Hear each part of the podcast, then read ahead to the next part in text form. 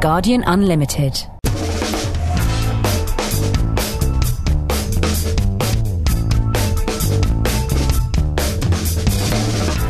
Battle is rejoined after a short summer break, and Ferrari come out on top in Turkey. Felipe Massa dominates to keep his championship hopes alive as the points table closes out. A tyre problem costs Lewis Hamilton third place, but he still leads the championship after finishing fifth.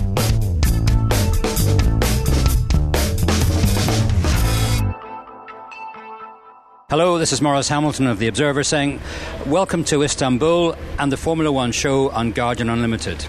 Now, helping me take a look at the 12th round of the championship is Matt Bishop, editor in chief of Formula One Racing. Welcome, Matt, and may I say that my first question is going to be perhaps an obvious one, but could you honestly have predicted a Ferrari 1 2 with Felipe Massa leading home Kimi Raikkonen? In a word, no. I think that the Ferrari driver whom I expected to uh, shine today uh, was in fact Kimi Raikkonen. Kimi, one thought perhaps would have more fuel. That was the rumour everybody was saying. In fact, he had slightly less fuel, and really, you have to say that this was the best win, I think, of Felipe Massa's career. A brilliant drive a completely, as you say, dominating drive from pole. He won here last year. He seems to know his way around here. A brilliant, brilliant win. Uh, you asked about whether I expected a Ferrari 1 2. Well, of course, I expected a McLaren to figure in there somewhere. And there was a McLaren figuring in there somewhere at one point until, as you say, we had a tyre problem. I expected Lewis to be right up there fighting for the win. That didn't happen, and of course, the tyre put paid to what chances he had even of a good point scoring finish or a good podium finish. Uh, I mean, Massa is a funny guy, isn't he? Because we had two the usual practice day on Friday and then the free practice Saturday morning. And at no point really did he seem to be figuring. He wasn't really doing a great deal. But then suddenly, when it really mattered, that lap in qualifying yesterday was absolute perfection. He, he got it right, particularly the last part of the lap where everybody else was losing time. He was the one that did the job. And then, as we've seen before, when he's on form, he actually doesn't crack under pressure, did he? And he had, I mean, Raikkonen was all over the back of him at some point today. Absolutely. I think people have been getting it wrong a bit about Felipe Massa. Many people, his detractors, uh, describe him as one of those drivers, a bit like Mark Webber perhaps, a bit like also Jarno Trulli, blindingly quick over one lap, but sometimes fades in the race, sometimes isn't able to string together that sequence of laps that makes a really good race winner as opposed to merely a really good qualifier. But today we really saw that that isn't true. Those critics are wrong. I think one has to just say quite boldly and quite flatly that they're wrong. Today was a brilliant race wing and absolutely didn't falter under, as you say, enormous pressure, albeit from his teammate. But we all know that your teammate is your biggest rival, your fiercest rival. I think everyone at McLaren knows that. And it's the same at Ferrari, too. And he did the job on Kimi. And also, we saw, of course, he had a problem with the cooling in his helmet, which was must have been very distracting because there's a vent at the top of Massa's helmet, as all drivers have, to keep their, their heads cool, if you like, keep a cool head under very hot conditions here. And that was actually starting to flap about and it was lifting his head up under speed and then forcing it down under braking. And he had to actually reach up and deal with that while Raikkonen was only a couple of seconds behind. Now, I think if that was you or me, I'd have been off the road, wouldn't you? Well, if it had been me trying to do anything to do with that in this heat, uh, I was.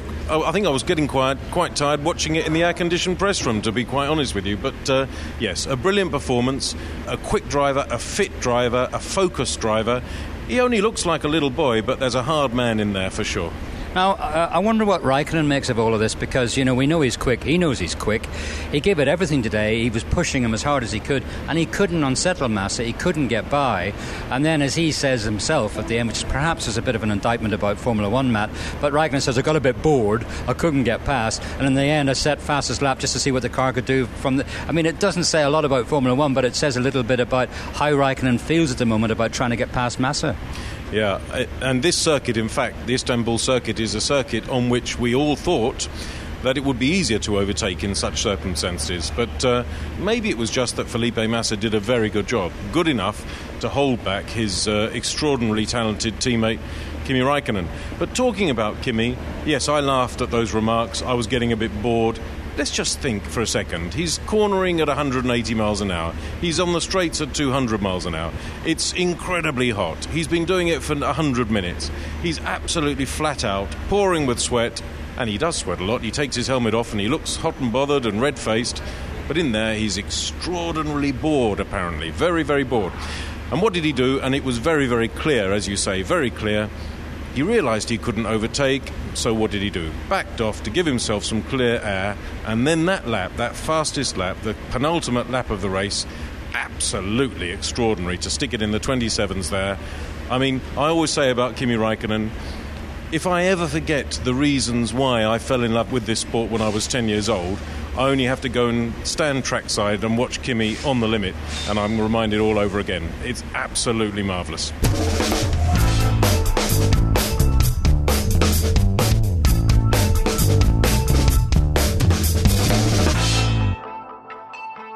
So we have a McLaren in third place, but it's not, Matt, as we would have expected, uh, Lewis Hamilton, and I think he was heading for third place. I don't honestly think he could have done much about the Ferraris, but it was Fernando Alonso who gratefully accepted that place when Lewis had a tyre problem. I don't know if you've been able to pick up any information in the paddock here, but uh, I've just spoken to Bridgestone. They say they're still looking at the tyre. McLaren, I think, are being a little bit more explicit. They're saying it was a delamination, which is another way of saying a tyre failure of some sort. Very rare, one has to say, but it came at a fairly crucial moment for Lewis Hamilton. He was lucky actually to get back to the pits and carry on and finish fifth.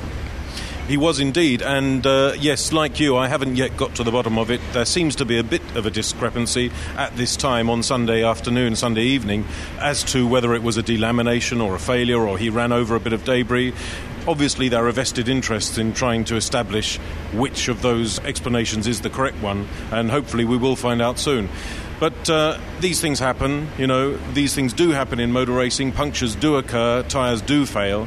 And yes, he was a bit fortunate to be able to get back to the pits. I think he did well. He drove cool headedly, and we've seen that, of course, most notably and most recently in uh, Nürburgring, where he kept the engine going even when his car was hoisted into the air uh, in that extraordinarily wet race.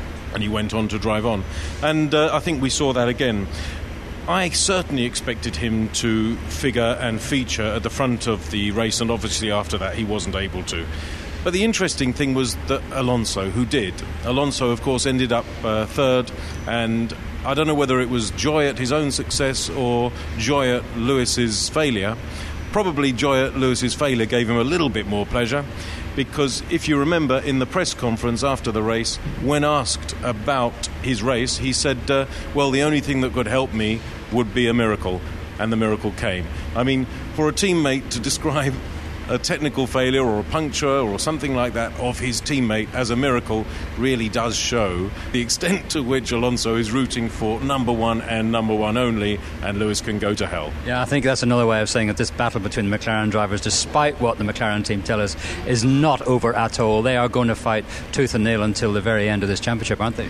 They are, absolutely. And Maurice, I'm going to ask you now would you take me a bet? I reckon that those two drivers are going to collide with each other at some point before the end of the season season on a Sunday in a race. I wouldn't take that bet because I've been saying it along. It's bound to happen. They're going to get awfully close and they're going to hit each other at some point because they are so keen to win. And of course, they're still leading the championship. And the chances of that collision happening have increased, I would say, as the gap between the two has decreased. So that's going to make them both very keen to get ahead. Yeah, I, I think that's, uh, something we're going to see. Now, Alonso, I think you were talking about him feeling happy about finishing third. Part of that satisfaction, Matt, I would say, comes from the fact fact that when he completed the first lap, he was down in what sixth, fifth place. He got swamped by the BMWs. Bad start. He was in sixth place, not looking good. So to come through and finish third, he, he got ahead of the BMWs by dint of the pit stop strategy. Same. We could talk all night about whether that's good or bad for Formula One, Matt. But that's how he did it. So I think relief all round because it looked like fourth was going to be his best place, but eventually he got a third. So that's what was going on there. But Lewis Hamilton down in fifth place. He really was quicker than Alonso, and Alonso was never going to get near him, was he? Yeah, he was quicker than Alonso. Lewis was quicker than Alonso, as he has been really. You have to say, and I, am sorry to anyone who is a, an Alonso fan in the UK, if there is such a thing, but uh, I do think that the root of the problem, the root of the strife, the conflict between those two drivers and within the McLaren team, when you really boil it down, it's quite simple. Lewis Hamilton is blowing Fernando Alonso's doors off. And Fernando Alonso doesn't like it. End of story. They've lost count of the number of times that Nick Heidfeld has finished fourth. They ought to earmark that point on the result sheets for him. But there he was again, finishing fourth. A very strong drive indeed from the BMW driver, ready to pounce if there's any problem for the favourites Ferrari and McLaren, and that's exactly what happened. He got ahead of Lewis Hamilton there, took fourth place. Now, ahead of him in the early stages of the race was his teammate. He started further ahead on the grid, Robert Kubica. But BMW seemed to employ a rather strange strategy. They tried a very aggressive strategy by giving a short first stint stint to Kubica. That's probably why he was ahead of Heidfeld on the grid. It didn't pay off because as soon as he stopped early, he just lost places hand over fist all the way through the race. He said the car was a little bit inconsistent after that, and he dropped from what had been fourth at one point right down to eighth. So, really, a bit of a mixed day for uh, BMW here, but still potentially very strong, man. A bit of a mixed bag, certainly, for BMW. And I think the strange thing about BMW is that they seem to be adopting so many different experimental pit stop strategies. Sometimes you have, as in today's race, you have the extraordinary thing of a very, very, very early stop for Robert Kubica. And yet, I remember, for instance, at Monaco, he qualified extremely well, only a tenth slower than uh, Nick Heidfeld, and yet stopped 13 laps later, which shows, obviously, in retrospect, what a strong qualifying performance that was and, and what a good race that was for him at that stage. Mystery, I think maybe it's simply that they know they can't be third, they know they can't be second or first, and they know they can't be fourth. So, in a sense, there's almost nothing to play for. Let's try everything. Let's try, mix it up, change it, try it, cook it, bake it, just try to see whatever's going to, in some way, throw out a freak chance of an, of an unusually good result. Because you just can't beat McLaren and Ferrari by doing something similar to them. So let's try something different on the off chance that something extraordinary might eventuate. And it never really does. It just gets them to roughly, slightly further back than they would have been if they'd done it conventionally. I think the thing they have to be think, thinking about BMW, Matt, is that they, they've got to keep uh, Renault at arm's length, and certainly they're doing that because they scored more points than Renault today. But Renault, after a very disappointing couple of races, made a pretty strong comeback today because we had a terrific performance from Heikki Kovalainen, who did a long first stint. That was uh, Renault's strategy paying off very handsomely there, and it moved him up into an eventual sixth place. In fact, he was chasing Lewis Hamilton right at the finish, closing him down, but just didn't quite make it at the end. But a good, strong drive. He said the car was very consistent throughout. What about his teammate Giancarlo Fisichella? Well, first corner incident, he uh, tapped the back of Jarno Trulli's uh, Toyota. That uh, sent him down the field. He pushed on. He said the car felt good, to Fisichella, but he came away with nil point. Matt, what do we say about Renault? That is a big improvement for them, but only for the one car, I'm afraid. Yes, Renault, a weird season when you think that they've won both constructors and drivers' championships in both of the last two seasons, 2006 and 2005. For Fisichella, who was always shaded by Alonso during those two seasons, those two championship seasons for Renault, again, a funny season this season. He started off really showing Heikki Kovalainen the way home, I think, and I always thought that Fisichella was a talented driver, and I always thought he was good at driving a poor car. It seems that as the Renault has become a better car, still not a race winning car, still not a car in any way that you could say was on a par with a Ferrari or a McLaren or even a BMW. But as it gets better, Heikki Kovalainen, it seems, is the one who seems to be taking the fight and leading the battle. What is it about Fisichella? He's extremely talented, but he seems to have a midfield comfort zone. He enjoys the midfield and he doesn't like the front. What is that about him, Maurice? I really don't know, but it's been there for quite a while, Matt. And uh, he says that the problem at the first corner was when Jarno Trulli braked earlier than he Fisichella expected, and that's when he went into the back of it.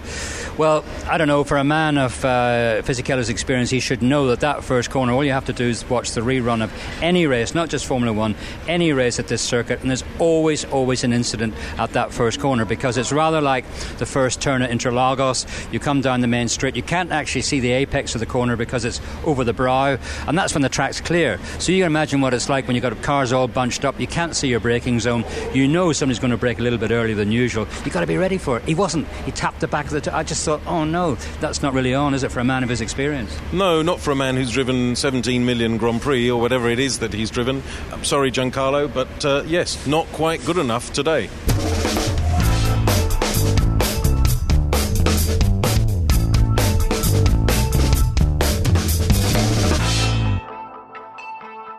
Taking the points yet again for the Williams team. It's Nico Rosberg.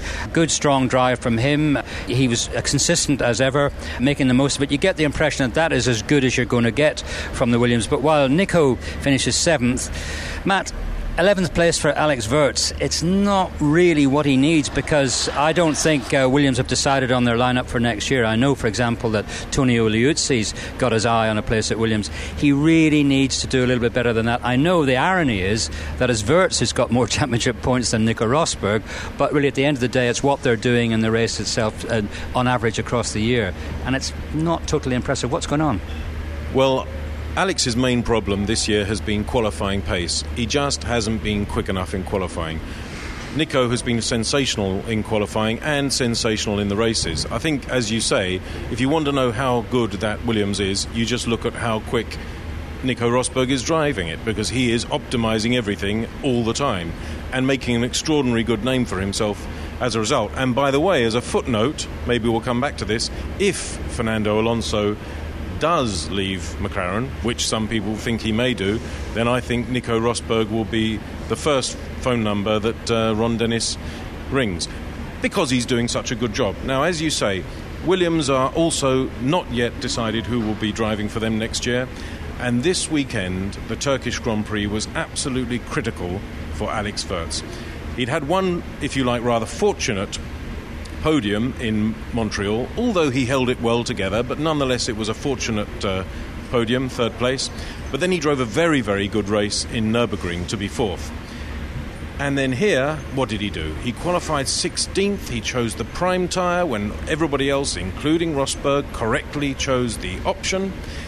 He languished in 16th place. He did what he usually did. One brilliant first lap. He was up to 11th by the end of the first lap. And there, he remained. I don't think he's going to be a happy bunny, do you? No, I don't. I don't. Can I just take up the point on tires that Nudge mentioned him, the, the prime and the option, the prime being the harder of the two tires available. It was rather interesting at this race to see that it wasn't clear cut, was it? Normally, when we go into the race, we see McLaren, Ferrari, and all the rest deciding more or less on a similar tactic. One tire is better than the other. You use the less favoured one for the final stint towards the end. But here today, it was amazing. We had the Ferraris doing two stints on the softer tire, McLaren deciding on the harder one, which made it quite interesting because we were waiting, of course, for the sparks to fly at the end when McLaren put their soft tyres on. We never really got to see that happen. It just didn't work. Would you prefer to see a bigger difference between the two tyres, Matt? Do we need that? Was that too close? Perhaps it was a bit close. I think the problem here really was that the prime, the harder tyre, was a little bit hard. It wasn't the quicker tyre, but the option, the softer tyre, gave graining. There were some graining problems which uh, reduced the grip. We certainly saw that, for instance, on Saturday in qualifying with Kimi's lap. Kimi Raikkonen's last sector, already in that one lap, he was suffering graining on the option, the softer tyre. I think it's a complicated issue. Tyres you could talk about, they really are, in more ways than one, a black art. And the simple fact is that two drivers, really, amongst the top runners or the top half, Alonso and Wurz chose the prime, the harder tyre, because they couldn't make the option, the softer tyre, work because it was graining too much. And this is an interesting point. Maybe they couldn't make it work because both of them have a rather aggressive driving style. You'll find that very rarely do drivers blame graining on their own driving style, but maybe they should sometimes.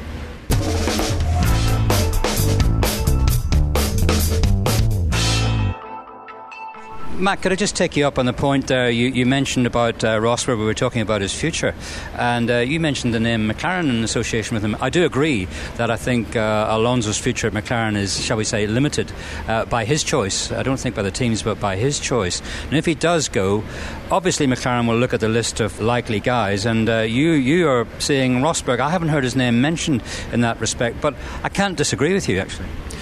I think Rosberg and McLaren they suit each other. You know as well as I do that Ron Dennis likes his drivers clean cut, neat. Definitely Nico is both of those. His father, Keke, is a friend of Ron's, drove for Ron, of course, in the 80s. That will cut some ice as well. He's apparently German, although, of course, many people think he's Finnish, but I'm not allowed to say that. He's German, and of course, Mercedes Benz is very German. That would also fit. So I could see that working. And there's another point as well when Lewis Hamilton was karting, he karted for Team Rosberg, which was run by Keke Rosberg, and of course, his teammate was Nico Rosberg. And they got on pretty well. And Anthony Hamilton, Lewis's father, is a friend of Keke Rosberg, Nico's father. Perhaps it's going to be happy families at McLaren next year. Well, here's a name for you then. If they are looking at a likely guy, and I know he has a contract with Honda, but why not take uh, Jenson Button? He's surely ready to step into a team such as McLaren. I'd love to see Jenson Button at McLaren, and lest we forget, Jenson Button remains a brilliant racing driver. Fantastic. I think we saw that in Nürburgring, those first two laps, fantastic. And let's be honest, if he was in a McLaren this year, he'd be winning races, the same as Lewis Hamilton is. If he was in a Ferrari, he'd be winning races the same as Massa and Raikkonen are, for sure. So I'd love to see him in a McLaren. He deserves it. I don't think it'll happen because I don't think Honda will let it happen, but he'd love it to happen. Now, how did he get on today? There he is. He finished, what, 13th. He started from the back of the grid. That was because there was an unscheduled uh, engine change in the Honda, put him at the back, but straight away he was passing people. He passed more cars than anybody else out there today. Got himself up at one point, right up into the points before his uh, pit stop, but ended up in 13th place. A pretty impressive race, one way or the other, wouldn't you have said? Impressive race, certainly, and uh, Jenson doing what he does, the only thing he can do really this year, which is make up places in the early stages because he's so often qualified poorly or had an incident. He did both really this time and made up the places, an aggressive. Uh, a performance in the early laps, but there's only so far it can take you because you end up caught up behind a car which you can't get past, and then I think it's a situation. Look, if Kimi Raikkonen thinks it's boring driving around in second place. Just imagine how bored Jenson Button got today. What about the other Brits? We had uh, David Coulthard, and he made a lightning start. He, he took advantage of the confusion at the first corner, made up four places, but eventually he had to settle for 10th. He said the handling of the Red Bull was fairly inconsistent. Now, Anthony Davidson, what went wrong there, Matt? Because he, was, he made a demon qualifying lap yesterday into 11th place. I guess he must have got caught up in, in some of the confusion at the first corner because he eventually finished 14th uh, after a pretty lively battle with Jenson Button. But that must be disappointing for him because he did seem to promise a lot hugely disappointing for Davidson because, yes, as you say, Maurice, he was absolutely buzzing after qualifying. He felt he'd driven perhaps the best lap, the best single lap in his Formula One career, and it was a very, very, very good lap.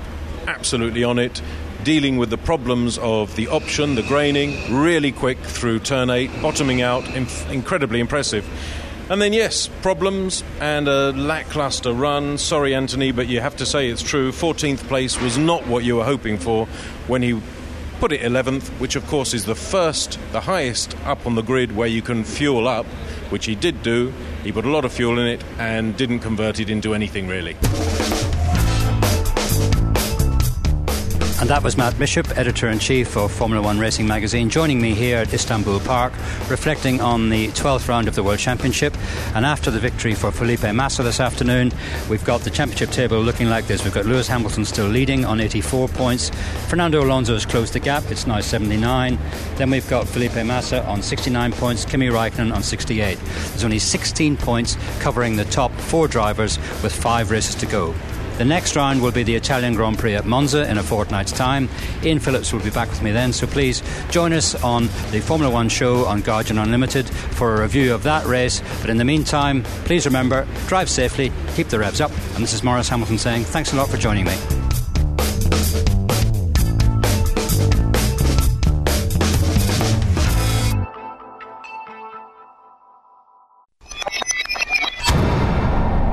Guardian Unlimited